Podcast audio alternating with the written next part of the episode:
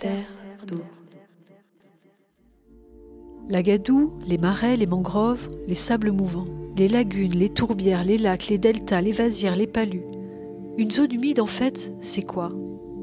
Je verrais comme ça, j'ai plutôt une image de marais. Euh, pas grand chose. Les vaches. Le lac.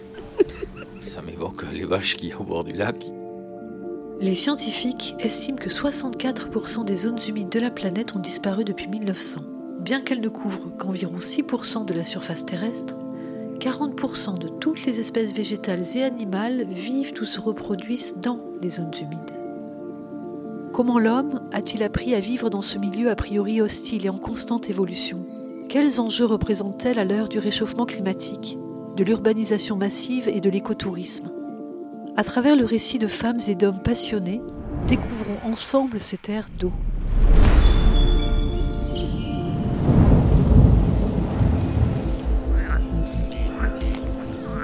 Les loutres sont restées très très longtemps absentes et maintenant elles reviennent. On aimait beaucoup d'autres pays. Narandis sera-t-il la capitale du pétrole français? Donc c'était une forêt humide. Pays des Landes. Elle est devenue forêt.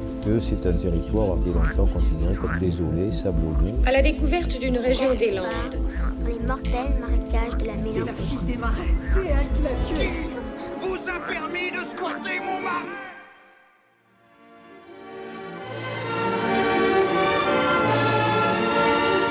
Méditerranée, trois officiers de marine, sous les ordres du lieutenant de vaisseau Jacques Cousteau, poursuivant les remarquables travaux du commandant Le Prieur, viennent de mettre au point un extraordinaire appareil de plongée qui va leur permettre, sans scaphandre, de descendre jusqu'à plus de 60 mètres de fond.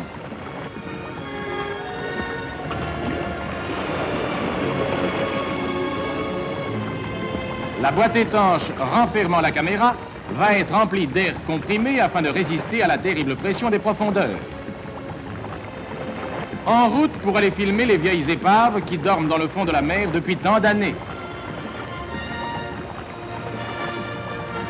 La plongée est libre, aucun lien de sécurité avec la surface. Image véritablement sensationnelle que France Actualité est heureux de présenter pour la première fois. 62 mètres de profondeur. Performance qui constitue non seulement un record du monde, mais une magnifique leçon d'énergie.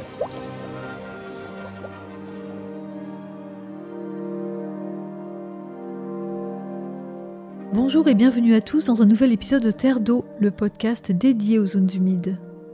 Je suis Lorraine, passionnée comme vous par cet écosystème qui joue un rôle primordial dans la préservation de l'environnement. Je vous emmène pour cet épisode dans les profondeurs du passé avec une exploration spéciale des actions du CRES à Sanguinet et de leurs fouilles archéologiques fascinantes.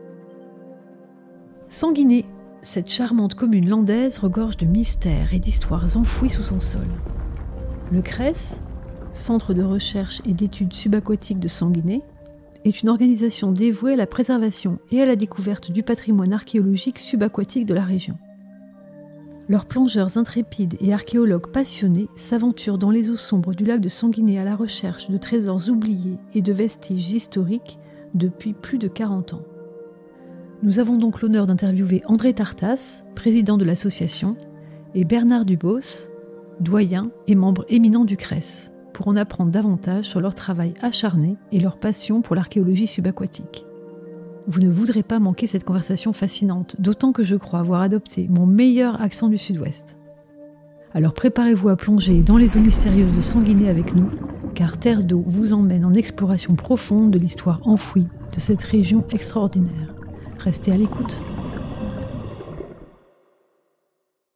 Est-ce que vous pouvez me dire comment a été fondé le CRES en fait? Qu'est-ce qui a motivé la création de cette association? Alors, c'est- En 1970, les premières trouvailles ont été faites par des plongeurs du Bordeaux Étudiant Club. Donc, euh, un des professeurs d'université de, de la fac de, mé- de médecine habitait ici à Sanguinet. Donc, ils sont venus et ils ont trouvé euh, les vestiges du. Par hasard. Par, par hasard, oui. Bon, il y avait dans la mémoire euh, collective des choses qui avaient été trouvées sur le bord du lac, des silex, pas mal de céramique. Euh, bon, il y a des choses qui se disent euh, au cours des temps. Et donc là, ils ont trouvé ça, ils ont plongé pendant trois ans sur le site gallo-romain. Bon, ils ont retrouvé pas mal de céramique. Et puis les- les fouilles se sont arrêtées. Et en 1976, il y a eu des autorisations de fouilles ponctuelles. lorsque Cap de Viel était président, et puis ça a continué. Et depuis 1976, nous avons des autorisations de fouilles qui sont données par le, le service régional d'archéologie, la DRAC, par l'État. D'accord. Donc c'est les plongeurs, euh, les premiers plongeurs qui ont découvert le site et qui ont, qui, c'est eux qui ont créé le, le CRES? Alors pas 1970, le CRES s'est créé en 1976. Ensuite, parce que ça avait été abandonné, puis il faut des autorisations euh, pour plonger, puis pour faire de la recherche archéologique. Donc, euh, Paul Cap de Viel a obtenu ces autorisations et qui, depuis toujours, continue.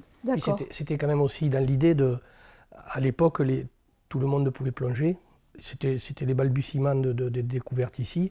Et donc le mobilier archéologique pouvait partir, se retrouver sur, sur une poutre de cheminée ou sur, sur une table le jour de la communion du petit. Quoi. Et donc c'était aussi la création du, du, CRES par Paul Cadbeziel, c'était aussi euh, dans, dans, une logique de préserver tout ça et de faire en sorte que tout ce qui allait être trouvé soit bien identifié et reste surtout à Sanguinet. Il est toujours vivant, Paul Cadbeziel Non, il est décédé euh, il y a assez longtemps. Par contre, euh, dans son objectif, lui, c'était la pluridisciplinarité. Donc, étant algologue, il avait un, un dada, oui, de, de, montrer que les écosystèmes étaient fragiles et, euh, il y avait des interactions entre les écosystèmes et entre autres l'homme.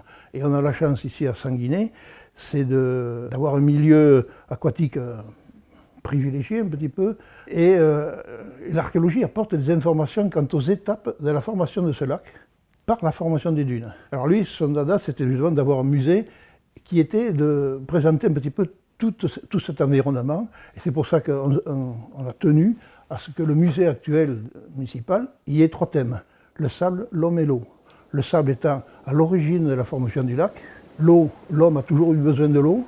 Et il y a une interconnexion qui est très complexe, mais qu'il faut connaître pour, pour, mieux la comprendre et mieux l'expliquer. Et puis après, bon, l'archéologie qui apporte... Euh, voilà l'homme. Bien sûr. Alors, on va passer à la découverte du site. Donc ici, on est dans les locaux du CRES. Au mur, énormément d'archives, de livres, euh, plein de dossiers d'archives euh, qui font date, des fouilles, je vois, 1979, 1978. Alors, on a envie d'aller voir ce qu'il y a dans, tout ça. Des fiches plongées, j'imagine qu'il y a pas mal de cassettes vidéo qui se, qui se cachent, des photos, de tout. Il y a 320 DVD de Rush Bon, il y a de quoi faire ici, il y a eu beaucoup de faits et il y a encore beaucoup à faire. Euh, là, j'ai sous les yeux une carte sublacustre. Alors, racontez-moi un peu, c'est quoi ça? Alors là, c'est une partie de, des zones que nous avons fouillées. Ici, la, partie là, ici, c'est l'enceinte proto-hystérique à 7 mètres de profondeur, qui est à 1 km du site gallo-romain de Lausanne, qui est beaucoup plus à l'est entre euh, ce, site-là, l'Est du Large, et cette partie qui est un peu plus à l'ouest, c'est le site de la forêt, à peu près un kilomètre. Site de la forêt parce qu'on a trouvé énormément de souches au fond du lac. 7 mètres, 10 mètres de profondeur. Cette partie-là, ici, centrale sur la carte, c'est le site de Puy Blanc, premier âge du fer, 600 ans avant Jésus-Christ. Entre autres, il y a une petite plateforme en bois, un plancher de cabane, qui fait un pain maritime. Et toute la partie euh, ouest du lac, c'est le site de Matok qui est beaucoup plus ancien, l'âge du bronze, 1700, 1000 avant Jésus-Christ. D'accord. Lequel a été découvert en premier? Alors c'est le plus, le, plus récent, qui est le plus à l'est, le site gallo-romain de Lausanne, à 5 mètres de profondeur. Ce qu'il faut, qu'il faut comprendre, parce qu'on n'a pas la carte sous les yeux quand on, quand on écoute le podcast, euh, c'est que euh, l'homme a toujours vécu au plus près de l'eau. Et là, en l'occurrence, l'eau, c'était la rivière La Gourgue. Je ne sais pas comment elle s'appelait à l'époque, hein, mais aujourd'hui, elle s'appelle La Gourgue. Et donc, qui, euh, qui allait se, jeter à l'océan. Donc, qui coulait d'est en ouest. Alors, quand vous dites à l'époque, hein, c'est-à-dire là, eh ben, il y a, y a, euh, plus de 4000 ans par rapport à aujourd'hui. Donc, l'homme a toujours vécu à côté de, la rivière, de la Gourgue. D'accord? C'est pour ça que euh, les, premières découvertes ont été faites sur le site gallo-romain, c'est-à-dire le site le, le, plus jeune. On est au tout début de notre ère mais parce qu'en même temps, c'est le site le moins profond. D'accord? Euh, si, on suit l'évolution du lac, ben Sanguinet, le village de Sanguinet, c'est le dernier site qui sera archéologique dans 2000 ans. Mais voilà. Donc, c'est pour ça que les premières découvertes ont été faites euh, sur le site gallo-romain de Loza, simplement par des, par des baigneurs. Et même sur les bords de rive du lac, de, découvrir des, morceaux de, poterie, de céramique, de tuiles, etc. Et c'est là où aussi où la compétence de, l'équipe du CRES euh, prendre toute sa, valeur, c'est qu'on est resté sur le fait que ben, la, la, la, vallée initiale de, la Gourgue pouvait être riche aussi en, sites, et, ça fait que ben, on est parti du site gallo-romain, on est parti vers l'ouest, gentiment, en optimisant les plongées et parce que par différents moyens, en faisant des passages avec des échosondeurs, etc. Et donc c'est comme ça qu'on a trouvé les sites de plus en plus anciens et qui en même temps sont de plus en plus profonds. Donc entre le site gallo-romain qui est à 5 mètres de profondeur et le site de Matoc où on est à 1500, 1500 avant Jésus-Christ, donc il y a environ 2000 ans de différence entre ces deux sites, mais il y a aussi 15 euh, mètres d'eau de plus. Donc euh, en restant sur les, rives de cette, de, cette, rivière initiale et en sachant en plus que comme on le signale, on parle du lac de Caso-Sanguiné, on reste dans les eaux territoriales de Sanguiné. On ne veut pas aller plus loin que la limite du, département euh, Gironde-Landes, parce que ben, après, on serait, les, mobiliers archéologiques seraient euh, en partie euh, la propriété de, la ville de La Teste et, de Cazaux. Donc, il n'est il pas interdit de penser que si on allait encore plus vers l'ouest, c'est-à-dire vers les dunes, on continuerait à trouver des, des sites. Il faut savoir aussi que ces petites rivières côtières qui se jetaient à l'océan se jetait sûrement dans une zone lagunaire, puisque dans la partie la plus profonde du lac, qui est en dessous du niveau de la mer, on a eu fait des, carottes, des carottages ont été faits dans cette partie-là, et on a retrouvé des squelettes de diatomées marines dans ces carottes. Et ces mêmes squelettes de diatomées marines, on les a trouvés à Biscarros plage, dans l'estran. Les diatomées marines étant Ce sont des algues, des algues euh, de mer. Ah, l'archéologie nous a apporté des informations quant aux étapes de la formation du lac par la formation des dunes. Si on date les sites qui sont à différentes profondeurs, on connaît les étapes de la formation du lac. Il faut savoir quand même que le lac est à 21 mètres au-dessus du niveau de la mer aujourd'hui. Et la partie la plus profonde du lac est à 25 mètres. Donc il y a 3-4 mètres en dessous du niveau de la mer. Le site les plus anciens sont à 3-4 mètres au-dessus du niveau de la mer. Et alors il faut imaginer, il y a 5000 ans, 2000 euh, et 3000, ou, 2000, ou 4000 ans, un paysage totalement différent de la côte aquitaine que nous connaissons aujourd'hui. C'est pas le même paysage, mais décalé vers l'intérieur Pas du tout. C'est carrément pas le du Tout, pas du tout. Il n'y avait pas de dunes. Il n'y avait pas de dunes. Et entre le Verdon, l'estuaire de la Gironde et l'estuaire de l'Ado, c'était que des petites rivières côtières qui se jetaient directement à l'océan. Qu'est-ce qui nous dit qu'il n'y avait pas des rivières qui se jetaient vers des lacs qui aujourd'hui sont sous l'océan Ah, ça c'est peut-être possible. Avec des dunes encore plus loin on, ah, Pas de dunes, non. Il n'y avait pas de dunes. Parce qu'on a daté, on a daté les dunes, et on a daté aussi les paléosols à différents niveaux, que l'on voit par exemple à Biscarrosse-Plage ou à la dune du Pilat. Il y a des strates qui sont noirs foncés, ce sont des, des sols euh, des paléosols, des, des sols euh, d'époque, et quand on les date, on sait que le sable n'était pas, le sable au-dessus n'existait pas. Et lorsqu'on retrouve lors de très fortes marées, à marée basse, des souches sur l'estran, qui sont encore en place. Il faut se dire au public euh, qu'est-ce qu'est l'estran? C'est le niveau de, battement des marées. Marée haute, marée basse. Ben, voilà. Et donc, quand on date c'est les radicelles que l'on trouve ou les arbres, on sait que l'océan ne venait pas là, donc il était un peu plus loin. Ça, on le sait. Mais euh, ces petites rivières, on a une image aujourd'hui euh, de l'étang de Léon qui se jette à l'océan par le courant du Ché. L'étang de Léon, c'est l'étang de Caso Sanguiné à l'âge du fer, avec un exutoire direct à l'océan. Découverte d'une région des Landes. Tout commence sur le plan d'eau du lac de Léon. Les rives se resserrent et nous allons entrer dans le courant du Ché qui relie le lac à l'océan. Le touriste pénètre dans un univers silencieux sous une végétation luxuriante. Le temps s'écoule alors comme par enchantement, et si ce n'était l'effort visible du batelier, rien ne laisserait supposer que trois à quatre heures se sont écoulées durant cette promenade au cœur d'un site unique dans cette région. Donc on comprend euh, comment les fouilles ont permis d'éclairer euh, la formation dunaire et la formation géologique hein, finalement du, du, pays. Et euh, en termes d'activité humaine, qu'est-ce que vous avez pu, euh, de quoi vous avez pu témoigner en fait, de quoi les objets que vous avez sortis peuvent témoigner? L'activité humaine, euh, elle a, été, elle a été variée suivant les sites, suivant, suivant les époques, et, etc.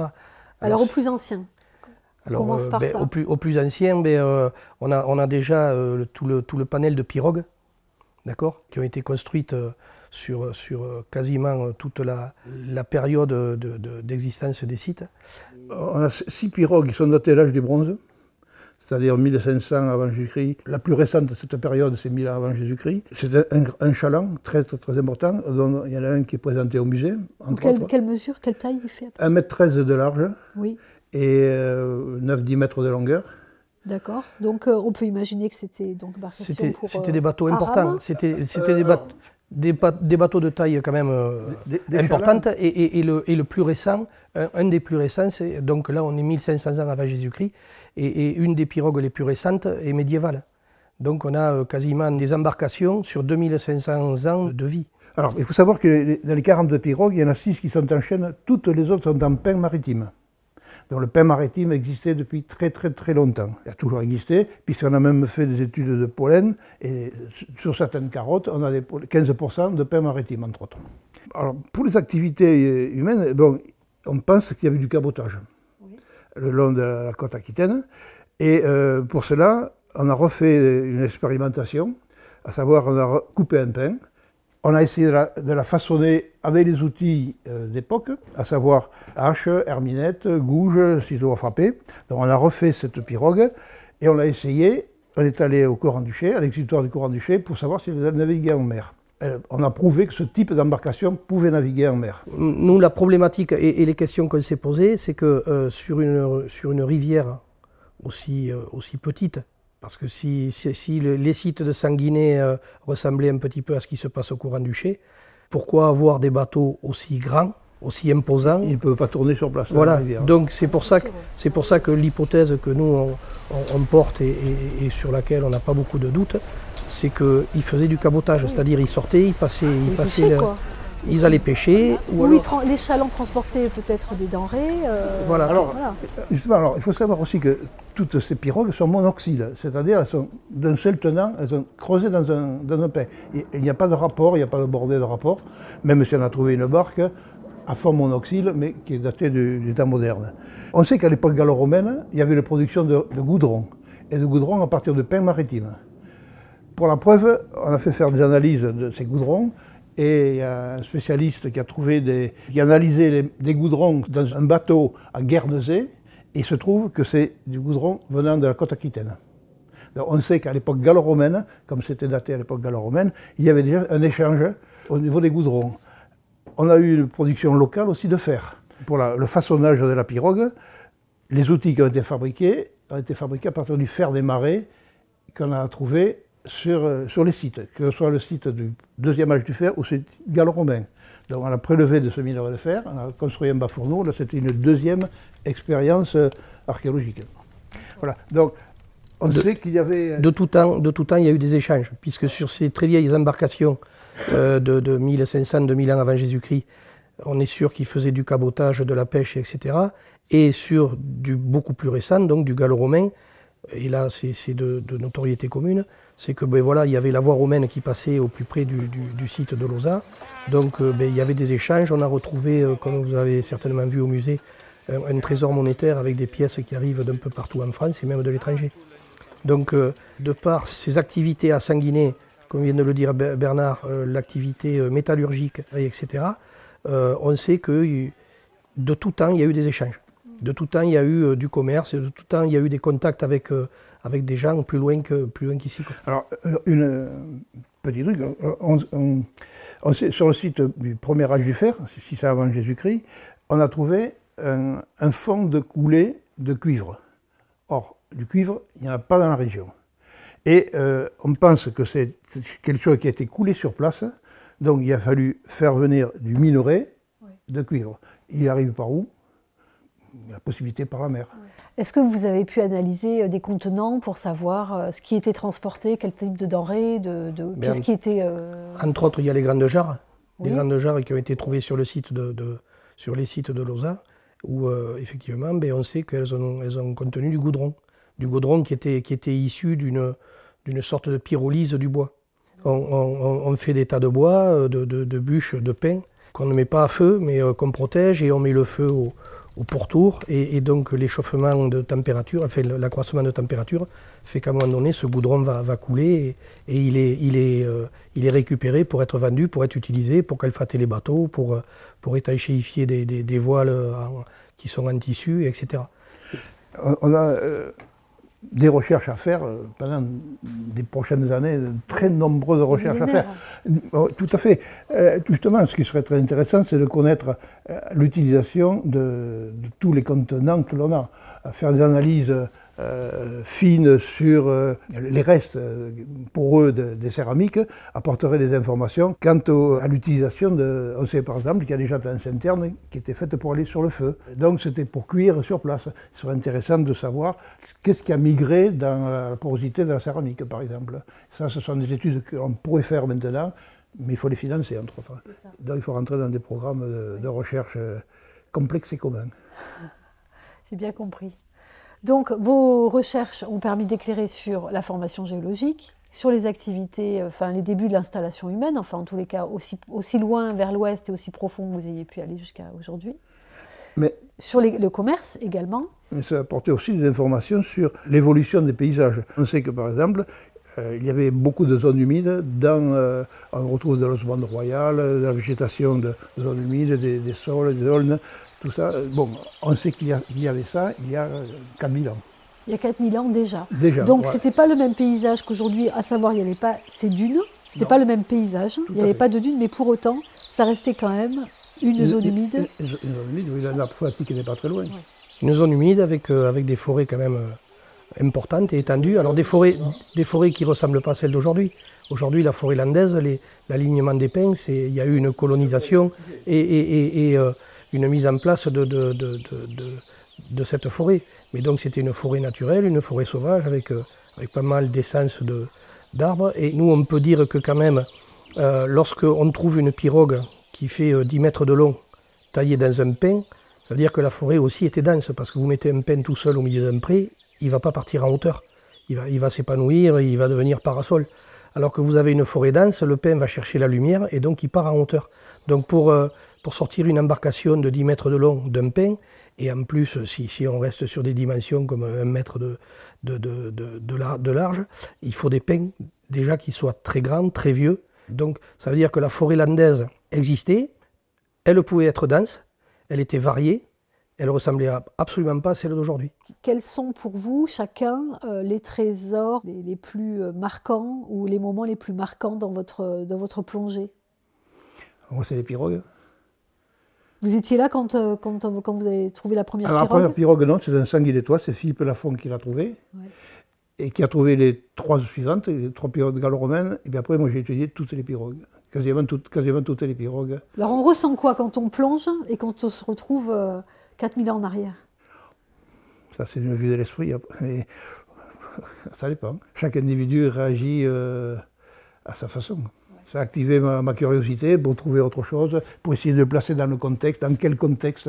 Après, bon, l'imagination euh, euh, travaille. Et puis au fur et à mesure de toutes les années passées, euh, on acquiert beaucoup de, connaissances, mais on se pose beaucoup plus de questions aussi. Plus on apprend, plus on se pose de questions. Et vous, André?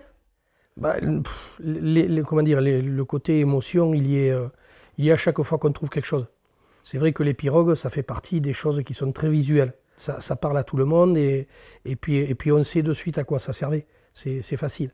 Après, euh, le, le, c'est une histoire de, de, personnes et de personnages, où chacun, euh, chacun apporte ce qu'il ce veut apporter, et chacun va, va, réagir à sa façon face à, face à, une, à une découverte ou face à, à une problématique, etc.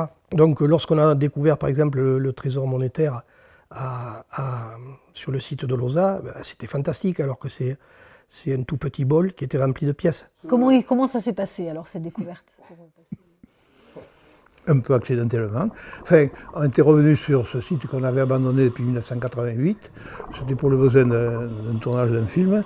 Et puis en plongeant sur cette butte qui est le but qui est autour de la voie romaine, la, dérivation de la voie romaine, euh, une butte un peu particulière. Hein. On avait eu trouvé de la céramique dans les années 70-80. Euh, et là, un collègue qui a, plongé là-dessus, il a trouvé un petit bol, puis il croyait que c'était les coquillages qu'il y avait dedans. Euh, parce que c'était bien aligné verticalement. Et puis en le remontant, il s'est rendu compte que c'était des pièces de monnaie. Voilà. D'accord.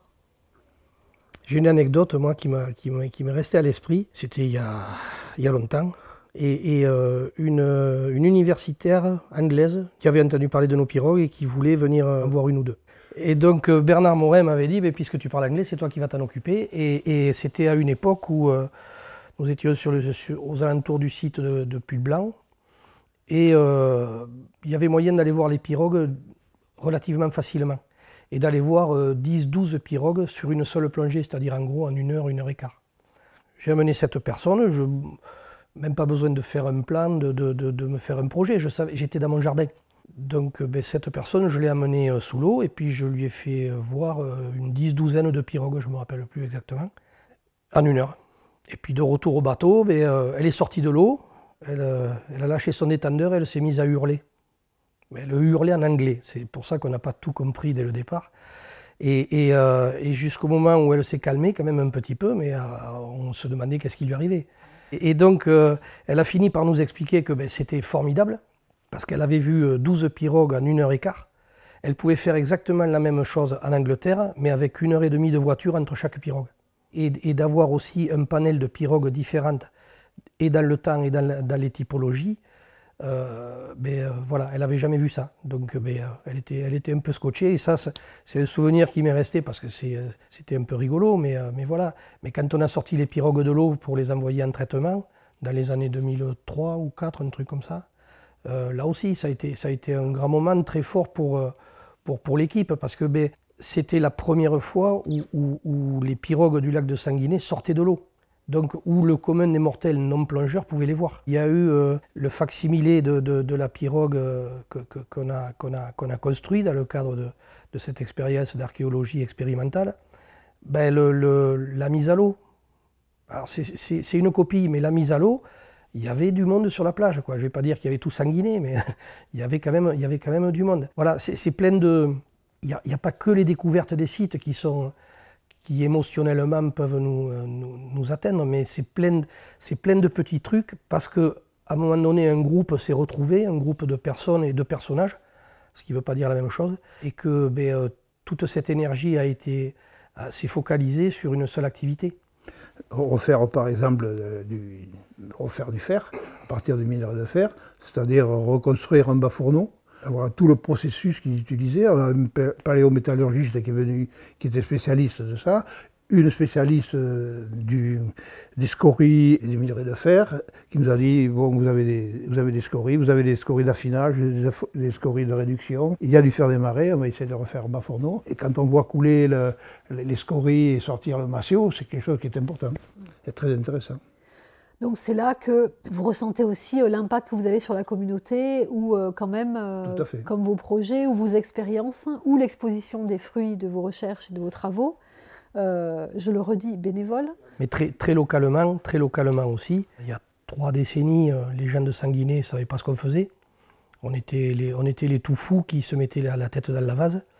Avec le travail qui a été fait par Corinne de Sequi au, au musée, ben, euh, ça a démocratisé un petit peu notre activité. Et puis le fait que ben, on soit euh, quasiment tous les samedis toute l'année sur l'eau, avec, notre, vieux bateau, et qui n'a pas encore recoulé. Mais voilà, et, on, essaye aussi de, déjà, déjà à, notre, à notre niveau, euh, euh, sans parler de médiation, parce qu'on s'est aperçu que les sites aussi pouvaient être atteints par, par les activités humaines, la pêche, jeter une encre. Euh, voilà, justement, je voulais qu'on qu finisse là-dessus, sur les moyens de protection de, de, du site. Quand on jette une encre de, de son bateau, pique-niquer euh, la journée sur l'eau, ben, euh, potentiellement, on peut avoir la malchance de, de, la laisser tomber sur un site. Donc, on a eu des actions avec, par exemple, les pêcheurs.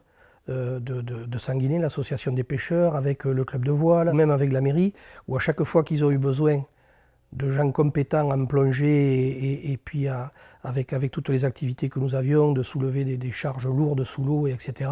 Ils nous demandent un coup de main, chose qu'on fait à chaque fois sans problème, parce que ça nous permet déjà de connaître les autres assauts de Sanguinet, mais également de faire passer notre message ben, aux pêcheurs, de, leur dire, ben, si vous voulez, on peut vous, vous donner la cartographie du lac, Et comme ça, lorsque, par exemple, chaque année, il y a, des, gros, concours de pêche qui sont, organisés sur le lac et, de façon à ne pas, euh, jeter d'encre sur des endroits qui seraient stratégiques. Le club de voile, pareil, lorsqu'ils font des, grosses régates, ben, leur expliquer euh, plutôt les zones vers où ils pourraient implanter leur, zone de régate et puis euh, les zones plutôt à éviter, etc. Donc nous, ça nous permet, je ne vais pas dire que c'est de la médiation, mais c'est plus de la pédagogie parce que les gens, la plupart des gens, contrairement à nous, quand ils arrivent sur les berges du lac, qu'est-ce qu'ils voient? Ils voient la surface. Et en surface, euh, ben, euh, qu'est-ce qu'on y pose? Des bateaux. Des bateaux, des planches à voile, des trucs, des machins, mais des trucs qui flottent. Donc euh, il y, a toute cette, activité de surface. Mais nous, on a cette, connaissance du fond. Et, on sait que ben, les activités de surface peuvent avoir une influence néfaste sur le fond. Et alors, quel est le plus grand danger pour l'avenir du site? Qu'on ne fasse rien. Parce que l'avenir des sites, des sites, parce que les problématiques sont différentes suivant les sites. Si on prend le site de Lausanne, le, Sur combien ça s'étend là? On parle de quel 3 km. Oui, environ 3 km et 5 sites majeurs de, de 5 époques différentes.